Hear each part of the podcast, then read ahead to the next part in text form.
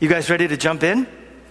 Okay, well, you know New Community. I don't do the whole tell a funny story for the first five minutes to engage you. I just jump right in. So I'm going to start with one of my favorite authors, Parker Palmer. And it's a little deep and dense. So, and I don't like to read long quotes because if you're like me, I kind of tune out like halfway in it and I love it. But try and hang in there, okay? And I normally do one or two, if that, during service. Um, here it is. Everything in the universe has a nature, which means limits as well as potentials. A truth well known by people who work daily with the things of the world. Making pottery, for example, involves more than telling the clay what to become. The clay presses back on the potter's hands, telling her what it can and cannot do. And if she fails to listen, well, the outcome will be both fragile and ungainly. Engineering involves more than just telling materials what they must do. If the engineer does not honor the nature of the steel, nor the wood or the stone, his failure will go well beyond aesthetics. The bridge or the building will collapse and put human life in peril. The human nature has limits.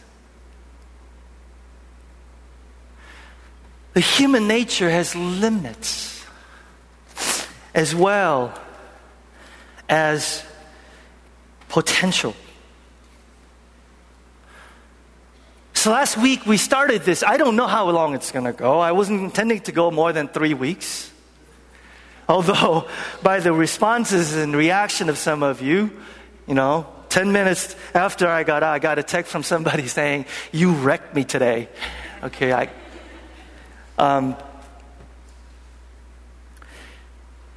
we're talking about how embracing our God given limits is so critical to living an emotionally healthy life. We're talking about the courage it requires to embrace limits and find contentment and joy, not just begrudgingly saying, ah, I don't like this, I don't want this, but to embrace it joyfully. And I mentioned last week, this isn't deep. Pause for a moment and realize we have limits in our lives. We have physical limits. I'm 5'9. There's certain things I can't do. I'm 46 years old. There's certain things I can do that I didn't do before, and there's certain things I can't do. I need to sleep seven, eight hours a day. I need to eat health. There are physical limits. You know this, I know this, and yet we just blow past it and go, who cares? There are seasons of life limits. I see young parents struggling to adjust to young, uh, young family life with little toddlers because there's a part of them that says, I want to do all that I did before I had any kids, but now I can't, and you're struggling because those limits. half, half of you saw Annie go, yes, in the front of you. Yes, we all have them. We have seasons of life limits. We have time limits. There's only 24 hours in a day. Why do we act like there's 28 or 30? There's capacity limits. I know some of us like to think we could be experts at every realm. You can't.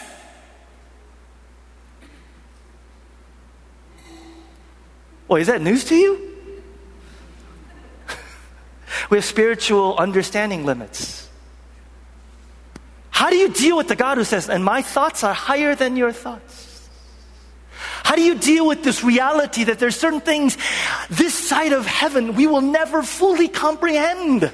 See, I can go on and on and on, but the reality is we struggle with this because we live in a culture where we live and breathe and eat this that says live without limits. Limits are for losers. Limits are for weak people. Limits are for what? Ah. So we live in a culture that says go past it, blow past it. I thought about this. We parents tell our little children, you could be anything you want to be. And we mean well, but what, what are we saying? And I mentioned last week how we're inundated in the media, our world, about why do we ask dumb questions like, if you could have one superpower, what would you, what is that? What is that? And we just kind of drink it like, of course it's normal. Why would you want a superpower? Oh, because I wish I could live without limits. And of course, you and I breathe and live in a culture that values productivity which means if you're not being productive, which means if you're not overworking, which means your boss, your company, your family, everybody just goes, What's wrong with you? Why are you not producing two, three, four, five, ten times? What are, are you with me, church? Okay, so how many of us sitting here going, dude, for somebody else? Because for me, my life, I embrace it, I'm content. Anybody? Maybe like two people. I said last week, this is so important because this is personal for me. I struggle with this, you see. See, it's my failure to embrace limits that I'll tell you what I do. I compare myself to other pastors. And I go, I wish I can do what they do. I wish I can be what they are. Knowing that I don't have gifts that they have. Right? Is this that, that causes me to uh, do this? Not wait for God's timetable, God's timing, and blow past and going, what, what, what, it's this that causes me to not rest, not take Sabbath seriously. It's, it's, it's, it's sometimes my failure to embrace limits as I look back on my life, it's been some of the source of pain and heartache and failure to embrace limits is what causes me to go, I'm going to live my life. I have something to prove. I've got something to prove. I've got something to. Do you live like you have something to prove? Is that posture in life? failing to recognize the essence of the gospel says, you've got nothing to prove. You're proved in Jesus, you see. I don't believe that, though. As Sunday school lesson. We don't believe that. We just, and we saw last week in perfection, God creates man, woman, prized creation, and He gives them all kinds of freedom. And yet he also places limits, right? In perfection. Listen, in perfection, God creates limits. So don't think limits are just because we're fallen and God needed to put limits. No, in perfection, God says, eat of every tree except this one. And the challenge to that, challenge that was ultimately God going, Do you trust me that I knew what I was doing when I created you? Do you trust that I'm creator? You're just a creature in dependence on me. Do you realize that I'm the potter? You're just clay. Do you realize that I'm infinite? You're finite. Do you realize that I'm eternal? You have an expiration date.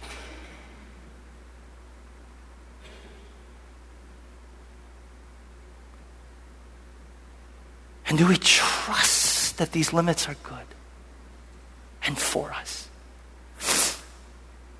I had somebody uh, text me and go, Why is it all about trust? Why is it always about trust? I'll tell you why it's about trust.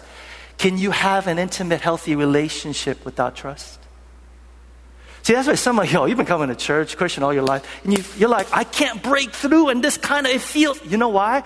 Simple question Do you trust Him?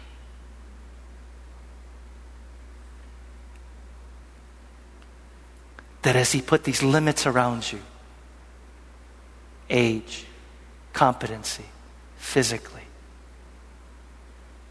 do you trust that they're for your good? I know it's hard. I know it's difficult. But that's the key. We either rage against the limits because we don't trust that He is good, that He knows what He's doing, and that He's able to bring it about. We rage against and go, Who cares what God thinks? Who cares what I think? Or we joyfully embrace these limits. So today, as we continue our journey, we're going to look at a guy who joyfully embraces God given limits and found contentment in it. His name is John, John the Baptist. Let me give you context for John. So, John the Baptist is this dude. Some of you have heard about him, felt for Sunday school. Something. John the Baptist. He comes along, and the Bible says thousands flock to him. Thousands flock to him. Why? History of Israel, 400 years, they hadn't heard anything. 400 years, there had been absolute silence. Not a word from God, not a word from any prophets. And the 400 year silence is broken by a dude wearing camel, camel hair vest, eating locusts and honey coming out of the desert. Okay, by the way, I've tried eating locusts. It's pretty, it's pretty tasty, by the way. Um, and he comes out, and he's, he only got one sermon. He only has one sermon repent. and thousands of people followed him. He probably wouldn't have had a mega church today, by the way, okay? Repent for the kingdom of heaven is here. And thousands are following him.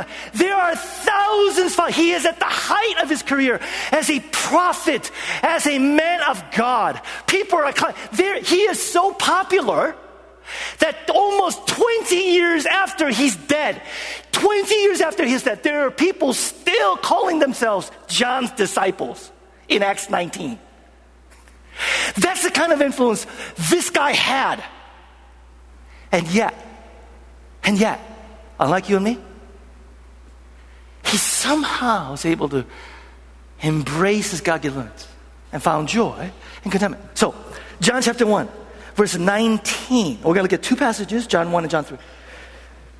John chapter 1, verse 19 to where we find ourselves today. This was John's testimony when the Jewish leaders sent priests and temple assistants from Jerusalem to ask John, Who are you? Everybody look up here. Everybody look up here. Who are you? Probably the most important question that gets to your spiritual maturity and emotional health. How you answer that, how you answer that, who are you? Who are you? Who are you? I'll come back to it in a little bit.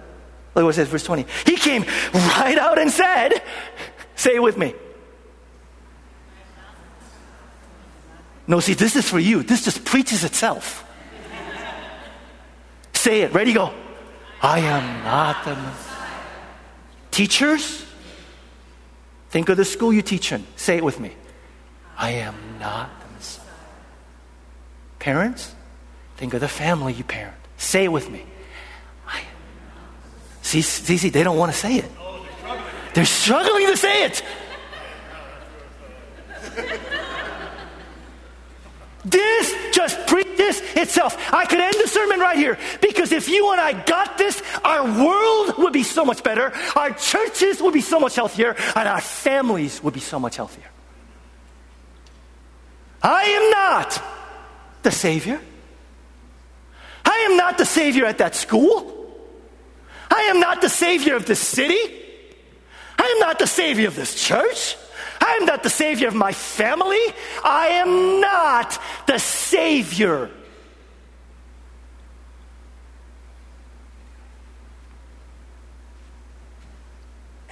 How many of us are living with our limits because we think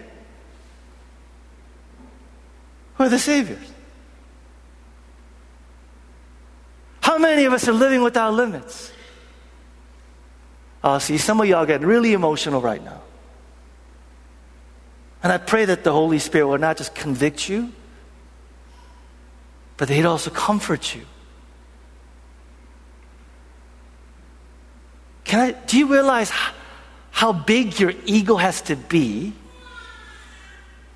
Do you realize how big my ego has to be for me to go, oh, the world couldn't possibly go on without me? Oh, that right there would fall apart if I wasn't there. Oh.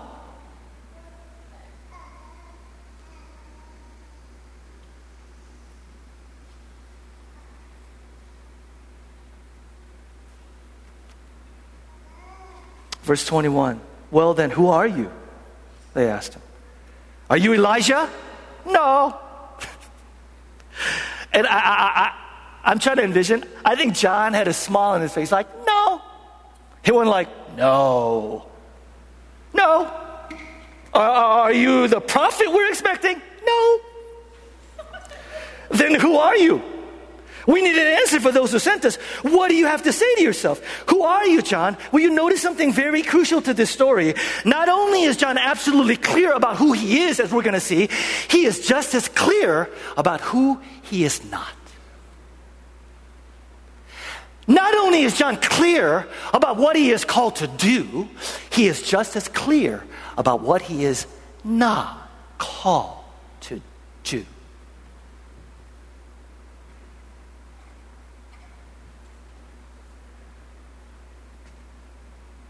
Not only is John clear about what he can do, John is also absolutely clear about what he cannot do.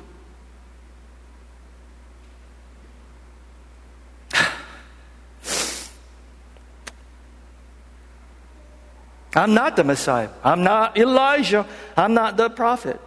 And for some of us, the journey to embracing our God given limits begins with this. You ready? Understand who you are not. Understand what God has not called you to do and be.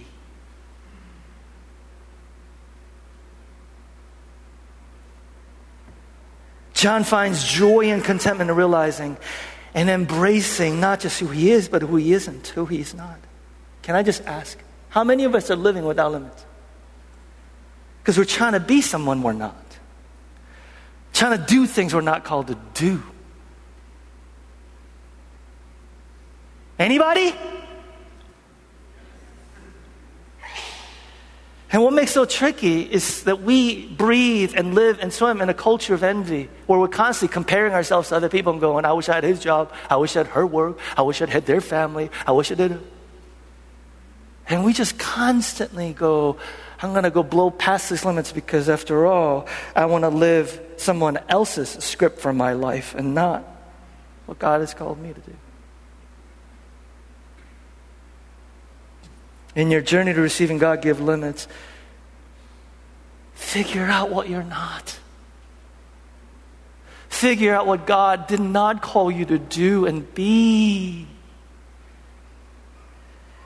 And if you're learning this as a, can I just ask, how many of us learning this right now as a result of failure or some mistake on our parts?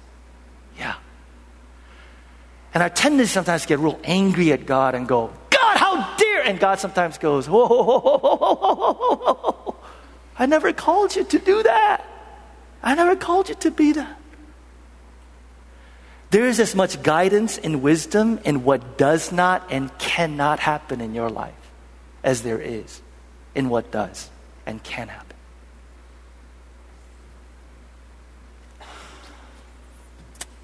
We don't just stop at what we're not, we need to move to what we are. Verse 23, John replied in the words of the prophet Isaiah, I am a voice. Some of your translations, I am the voice. No, it's not the, I'm a voice. I'm just a voice shouting in the wilderness, clear the way for the Lord's coming. Verse 24, then the Pharisees who have been sent asked him, if you want the Messiah or Elijah or prophet, what right do you have to baptize? Verse 26, and John told them, I baptize with water, but right here in the crowd is someone you do not even recognize. Though his ministry follows mine, I am not even worthy to be his slave and untie the straps of his sandal. This is extraordinary. Remember who he is. And literally what John says right here is this, there are rabbinic laws at this time that says, that untying the thongs of a sandal, and remember, they didn't have shoes, closed toe shoes back then. So it's smelly, nasty, dirty, dusty, all that stuff. Untying someone's sandal and washing their feet was so demeaning that a rabbi couldn't even ask one of his disciples to do it.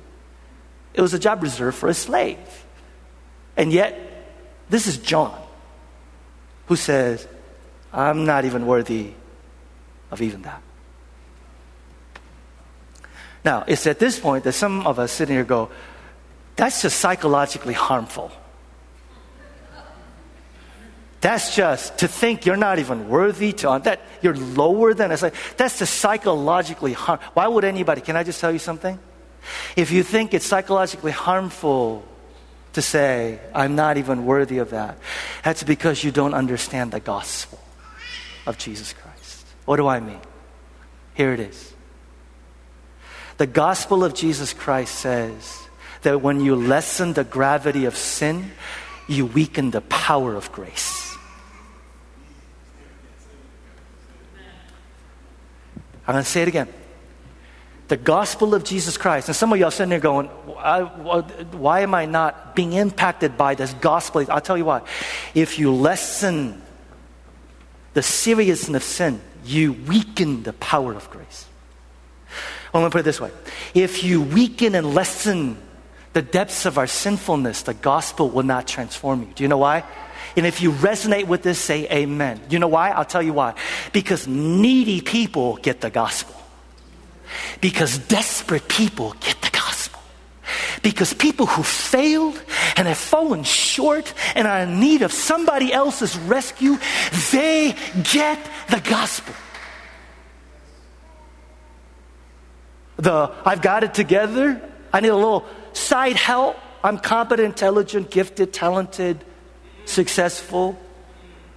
You will hear me talk about the gospel every Sunday, and you'll walk out here going, That's for somebody. Needy people, desperate people. Dare I say, sinners get the gospel. Now, here's the thing though it doesn't just stop there. Because some of y'all are like, that's the church I grew up in. They told me every single Sunday I was a bad and sinner, and I just walked away from that. I don't want that. See, there's another side of the gospel, you see. And John sees that. Because look what happens. I love this. I love this verse. Verse 29. See if you. The next day, John saw Jesus, though, coming toward him, and he said, Behold, the Lamb of God who takes away the sins of the world. Is that good news to anybody? Who? He is the one I was talking about when I said, A man is coming after me who is far greater than I am, for he existed long before me. So John is not just clear about who he is not, he's saying, But here is why I am. I am a prophet who has come to prepare the way. I am a baptizer of water, though, but there's someone coming who's going to baptize you with fire in the Spirit. I am just a servant. That's who I am, who's been called to prepare the way for the coming of the Messiah. John is not only clear about who he is not, but he is clear about who he is. And he finds joy and contentment. He is um, comfortable in his own skin. Are you comfortable in your own skin? By the way, can I just, have you been around people who are just comfortable in their own skin and just comfortable with who they are and at rest? Do you know what I'm talking about? It feels like a warm blanket. You know what I mean? Like, versus you hang around people who act like they got something to prove, who are constantly trying to fish for compliments, or, and you just go. Well, John is this guy who's like, I know who I am, and I know who I'm not. He's comfortable at rest. No striving, no straining. Now, what's remarkable about this is check out these next series of verses, and then we'll work out some principles, okay? John 3, we jump to. John 3:23 at the same time John the Baptist was baptizing at Aenon near Salim because there was plenty of water there and people kept coming to him for baptism. Verse 26, jump to. John's disciples came to him and said, "Rabbi, the man you met on the other side of the Jordan River, you know, the one identified, you identified as the Messiah, is also baptizing people. Check this out.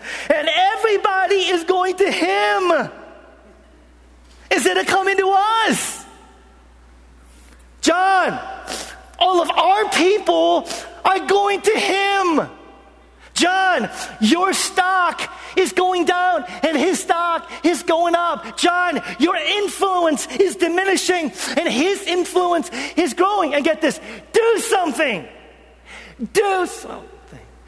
Just stop real quick and we'll do a principle and then move on. You ready? This is going to hurt. For some of us, sometimes.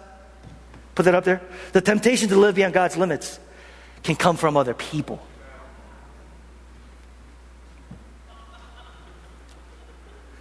And here's the toxic, tricky thing. You think, they think they have your best interest at heart. They genuinely care. But your struggle with embracing limits right now is people who are saying, blow past it, and I have your best interest at heart. Blow past it, because that's the best thing for you to do. The temptation to live beyond our limits isn't just coming from our bosses, coworkers, peers. They're coming from your mama. and your dad. And yes, from your pastor. They're coming from your husband. They're coming from your wife. And the crazy thing is, we just, we just encourage each other. I'm not picking on anybody. Two young couples right out of college, and one goes, You know what I think I'm going to do? Well, along working with six, 60 hours, I think I'm going to get a master's degree. And the husband's eating his dinner. He's like, That's a wonderful idea, honey. I think that's amazing. You know, I think I'm going to do. I think I'm going to get another part time job. But you already work 80 hours, honey. I know, but you know what? Everybody's doing it. What in the world?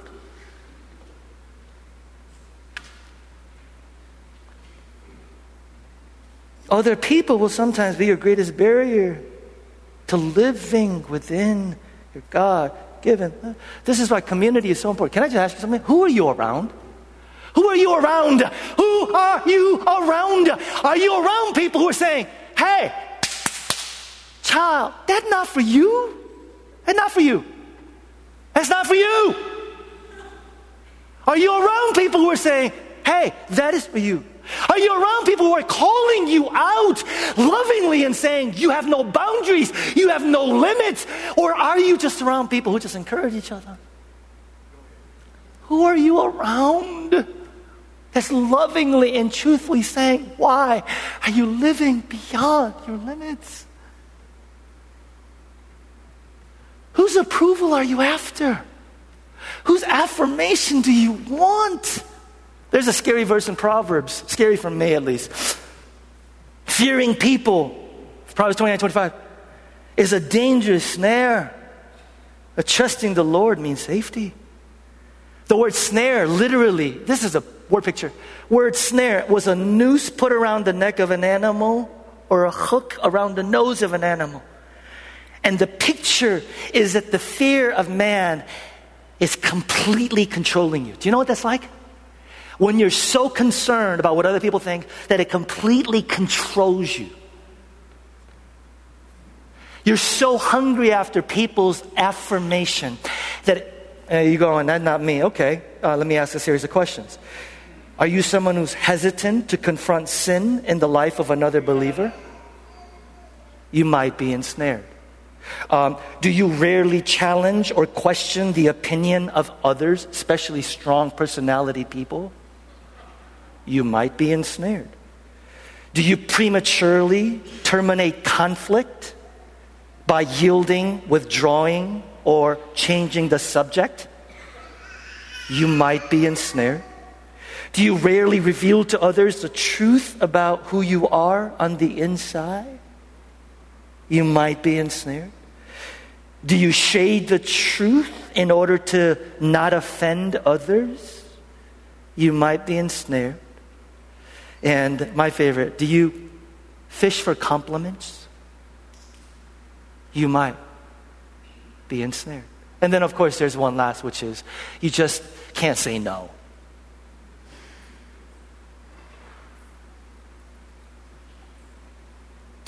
I heard somebody say this. It says, when you live your life in light of what others think of you, you ultimately wind up hating them.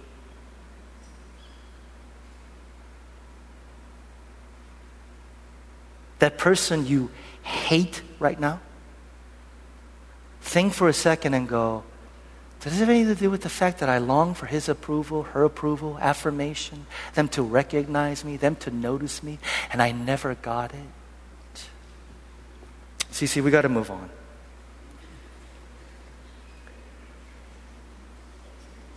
Does anybody want to be freed here from approval addiction?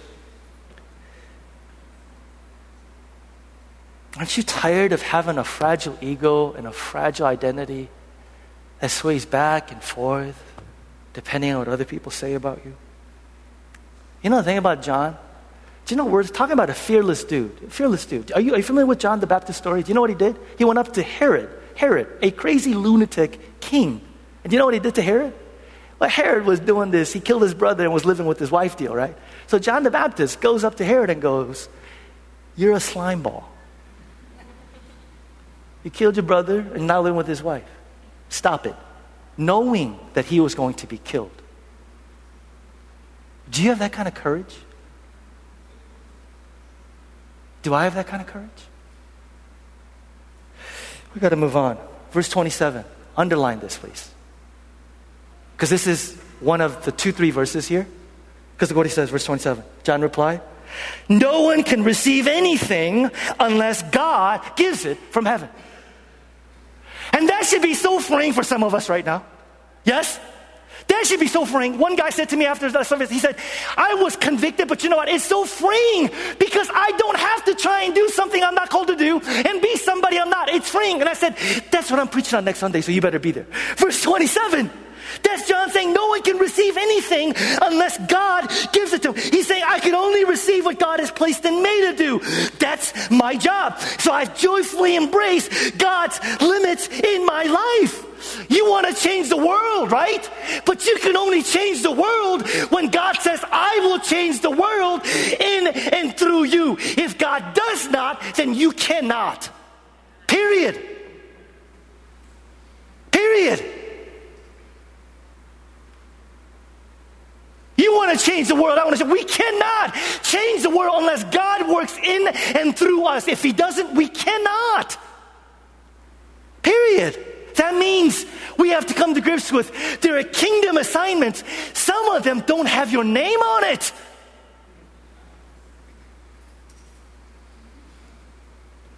It doesn't have your name on it. Why are you doing it? Well, but Jesus, okay, let's talk about Jesus.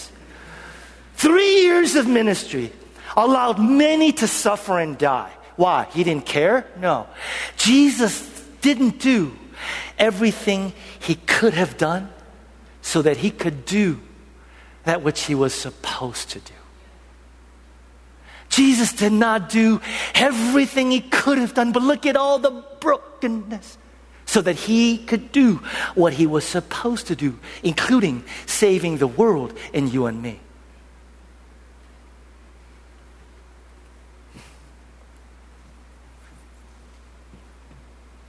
Verse 28 You yourselves know how plainly I told you, I'm not the Messiah. I'm only here to prepare the way for him. Again, this is John being completely comfortable in his skin. A sign of spiritual maturity, emotional health. Just, he's at ease with who God has created him to be. Are you at ease? Are you comfortable in your own skin? Verse 29, it's the bridegroom who marries the bride, and the bridegroom's friend is simply glad to stand with him and hear his vows. I'm attending a wedding this upcoming weekend, officiating at another. I've yet to see the best man act like the groom. Why? Because he'd be a fool if he did. And somebody would say, You need to sit down. It's ridiculous, right, for us to envision the best man of a wedding acting like he was the groom. What is John saying? I'm not going to do that. Jesus is the groom, here for his bride, the church. I, am just going to step out of the way because my job is done.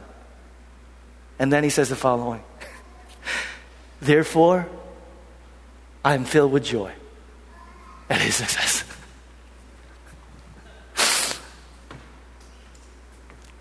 I don't even know what to do with that verse. I don't even know what to do with that verse. Because I read that, I go, I am filled with envy. I am filled with jealousy. I am filled with the competitive nature that's about to take over, blah, blah. I, he's like, no, no, no. I am filled. I'm content. Success. You know what emotional health, spiritual maturity looks like? It's when you are genuinely able to rejoice at another's success. You know what spiritual immaturity and emotional unhealthiness looks like?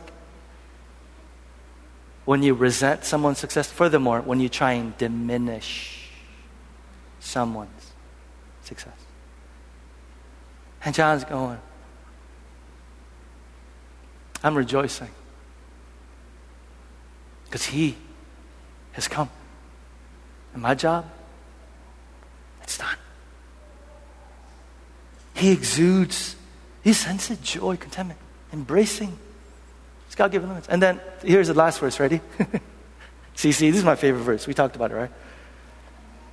He must become greater and greater, and I must become less and less. You know what this is? This is John surrendering himself to his God given limits. You know what hit me this week? Church say, What hit you this week, Peter? Thanks for asking. I'll tell you what hit me this week. Do you realize that for some of us, do you realize that for some of us, the way that Jesus will become greater and greater in our lives, that is to say, Jesus will be glorified, which we all say we want, is when we actually do less and say no more and embrace our limits? Do you realize that? Or put it another way? Do you realize that some of us are robbing God of His glory in the name of Jesus by doing more and not embracing our limits? That freaks me out. That freaks me out. That the very thing that I desire, which is that Jesus be glorified, Jesus, you become greater that the very thing that's hindering that from happening is the fact that I refuse to do less. I refuse to embrace my limits. I refuse, in the name of Jesus, to say no more. Help me, Jesus. At that point, some of you could say, Help him, Jesus, because I need it. Principles, real quick, and then we're done. What do we learn? One, recognize that embracing your limits is a spiritual warfare issue. Pastor Michael, thank you for what you shared because you're about to enter the wilderness.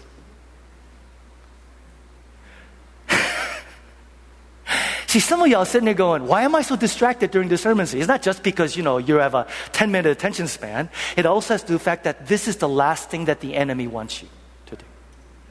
The Bible says he comes to steal, kill, and destroy. And the primary, one of the primary ways that the enemy comes to steal, kill, and destroy is what he did in the Garden of Eden. What did he do? The fundamental temptation was Adam and Eve, violate your God given limits, do not surrender to it, go do your thing. And thousands of years later, he comes to Jesus in the wilderness. And in Matthew 4, Jesus is being tempted. And what is the essence of his temptation? You ever think about that? The essence of temptation for the Son of God is what? Violate those God given limits, blow past it. Turn those stones into bread. Aren't you hungry? Why wait for the cross to bring salvation to the world? You could have it right now. Cross these limits, Jesus. Go for it. The fundamental essence of Satan's temptation to Jesus is cross those limits. Limits are for losers. Why embrace these stifling limits of humanity? Why would you want to be hungry? You're God. Turn it into bread. You're God. Fall down from the temple. Have the angels hug you. You're God. Don't go to the cross. The kingdom could be yours now. His whole mission to derail Jesus, violate limits. Let me, let me tell you something. If you think you're going to walk out and go, that was enlightened, so I'm just going to, you know, embrace, you are fooling yourself. This is war for your soul. He will fight you every step of the way. You know those voices that tell you who you are? This week, they're going to be even louder.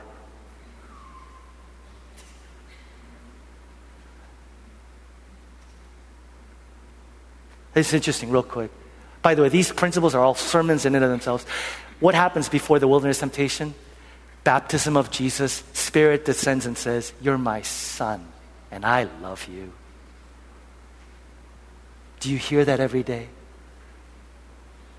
Second, You'll need courage to embrace God given limits in order to stay the course and the mission that God has. See, God has a mission for you that only you can fulfill. But to fulfill that mission, God didn't give you every spiritual gift and say, go save the whole world. I love my Jamaican sister who said to me, God has given us, Pastor Peter, an square inch in the kingdom. And he says, be about that square inch of the kingdom. You'll need courage to drown out the voices of our culture that says and values and worships beauty, success, comfort, convenience, power, fame, popularity, wealth. Just tell me to stop and I'll stop. You'll need absolute courage to say, I will stay the course. You'll also need courage to stay the course, knowing that you're going to disappoint people, knowing that your parents might not be happy, knowing that the folks who want you to step outside of God's limits. My last quote of the day, I promise Henri Nouwen, another one of my favorite authors. No two lives are the same. We often compare our lives with those of others, trying to decide whether we're, you know, better or worse off, but such comparison does not help. We have to live our life, not someone else's life. Say with me. We have to live our life, not someone else's life. One more time. We have to live our lives, not someone else's life. We have to hold our own cup. We have to dare to say, This is my life. This is the life given to me. And it is the life that I have to live as well as I can. My life is unique. Nobody else has to live it. I have my own story, my own family, my own body, my own character, my own friends, my own way of thinking, speaking, and acting. I have my own life to live. No one else has the same challenge. I am alone because I'm unique. Many people can help me live my life. But after all is said and done, I have to make my own choices about how I'm going to live. How many people get the career, the fame, the degree, and realize that they never wanted it? How many people live their lives, entire lives, saying, I'm going to prove myself to you, mom. I'm going to prove myself to you, dad. And finally get there and realize it's empty.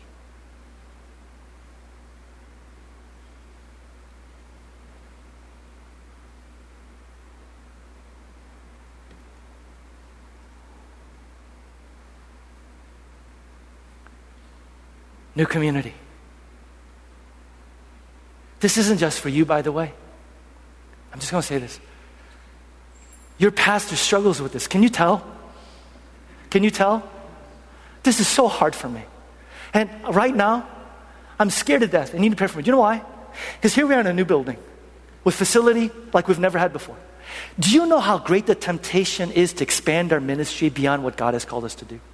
Do you know how great the temptation is? Do you know? If you only knew how great the temptation is for me to expand it. Do you know? And here's the crazy thing. You ready? Do you know what Satan's primary tactic is? He gets us to do the work of God out there in a way that it diminishes the work of God in us. We could do God's work in a way that it'll ruin our marriages. It'll wear us out. We'll do ministry such a way, in a, such a way that we're calling, we're doing all kinds of things that doesn't have a name on it. We're one church, we could only do one thing. Can I please ask you for something? Will you pray for me and our staff and our leaders? That we will listen to the voice of the Holy Spirit and do only the thing that God is calling us to do. Will you pray that I will be the kind of pastor that cares more about people's marriages and their spiritual lives than, they do, than I do about how productive they are? Will you please pray that we as church leaders will live this out, not just individually, but corporately?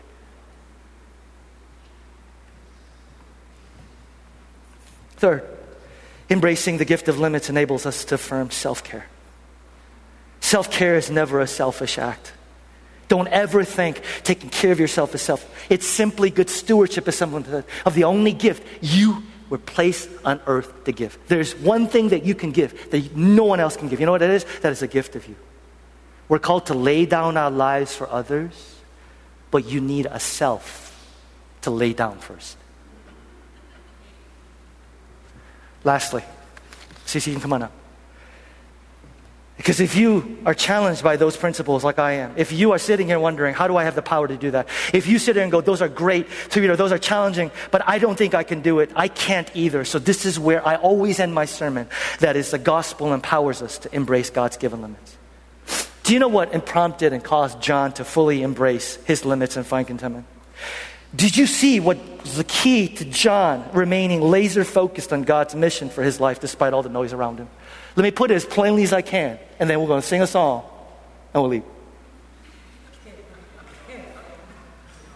Let me tell you what it was. And I,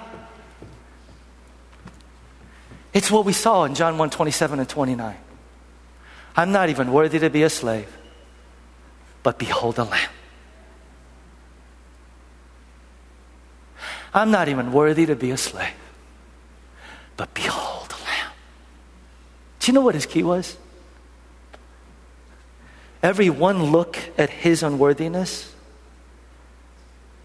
he took a thousand looks at his Savior who takes away the sin of the world. Is that good news to anybody? Every one second that he looks at himself, every one second that John goes, Look at me. I'm so messed up. I'm so broken. I am living without limits. Every one second he saw his own sinfulness. Every one second he took an hour to look at his Savior. Every one look at his unworthiness. Look how unworthy I am. He took a thousand looks at the Lamb of God who takes away the sins of the world. See, one of the things in our church we talk about the gospel is this, and it brings these two truths so powerfully together. And that is, although I'm more wicked and more sinful than I dare believe, that is the I am so unworthy part. There is the but in Christ, in Christ, in Christ, in Christ, in Christ, I am more accepted and more loved than I dared hope. At the same time, behold the Lamb of God who takes away the sins of the world. Behold the Lamb who takes away the sins of the world. And you know what's really powerful about that for me, John? John is a guy who not only doesn't care about what other people think. Do you notice what he goes? He doesn't go, Behold, I'm unworthy. Behold. He doesn't say, Behold, I'm worthy. Do you know why? I'll tell you exactly why. He not only doesn't care what other people think of him, he doesn't even care what he thinks of himself. He's saying the only thing that matters is what Jesus thinks.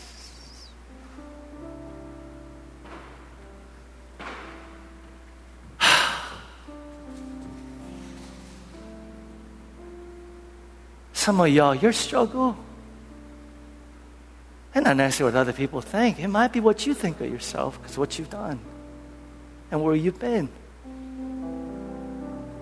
How do you get the courage to go, I don't even care what I think of myself. I already, how, where do you get the courage to do that? Behold, say it with me, the Lamb of God.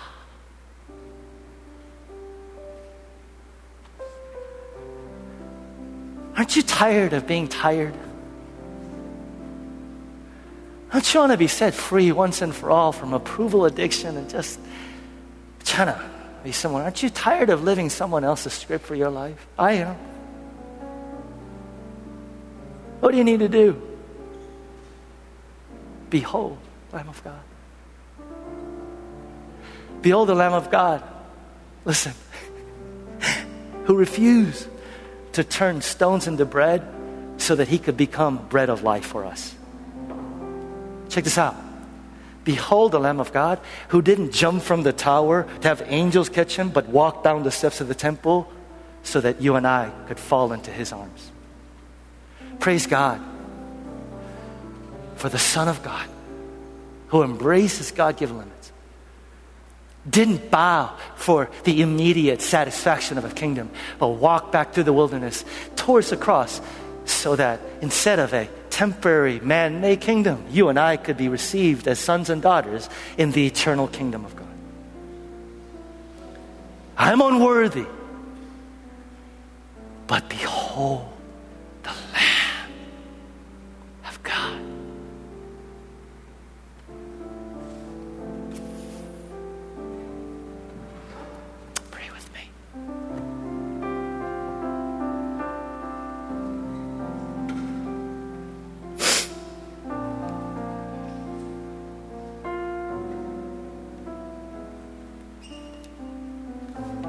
question is are you doing that? Am I doing that? With your eyes closed, heads bowed down, I particularly, I've been praying specifically for you, this group, this whole week. There's some of you, you're stuck because you're stuck on the first part of that. I'm unworthy, I'm unworthy, I'm unworthy, I'm unworthy. and you think you're being humble, you think you're being humble and spiritually mature, child of God, that's not humility, that's pride. You know why? Pride comes in two forms. It's superiority complex, I am all that, but there's the inferiority complex, and that is I'm nothing, I'm, I'm total garbage. And you think you're being humble, but the problem is you're still focused and self absorbed in yourself, and you're not looking up and beholding. You're not looking up and beholding. You're not looking up and beholding. You're not looking up and beholding the Lamb of God who takes away the sins of the world.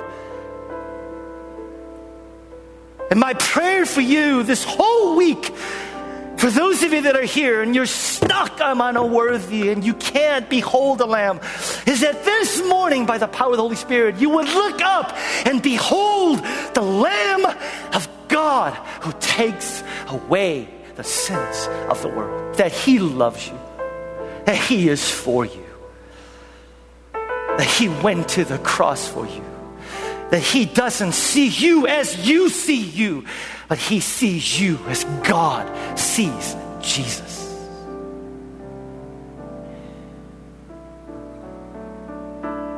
That you would not leave here today without knowing in your heart of hearts the Lamb of God who takes away the sins of the world. Then, as we continue this journey, for those of us that know we're not living within our limits of God's given life, we know we struggle, we know we rebel, we fight, we rage, that you and I would just simply ask the Holy Spirit this morning for the courage to surrender to the gift of that we would trust Him.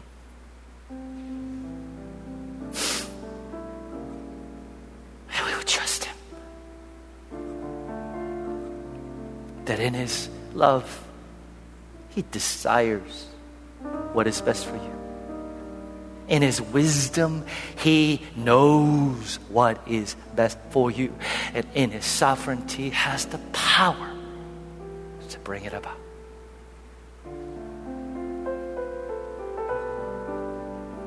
I invite the worship team to come on up. In a moment, I'm going to pray for our tithes and our offering as we get ready to respond in worship. And particularly this morning, if I can, church, as you pray, as you continue to pray, particularly this morning, as you give your tithes and offering, may I gently remind you that that is an act, a act that is more than just giving monetary. That is an act that signifies and communicates. I am giving all that I am to you. I sacrifice my life as a living sacrifice. I am giving you, Jesus, all that I am, including these gifted limits. I am giving you all that I am. So as you give, that you would cry out, that you would pray that you would find joy, that you would find contentment.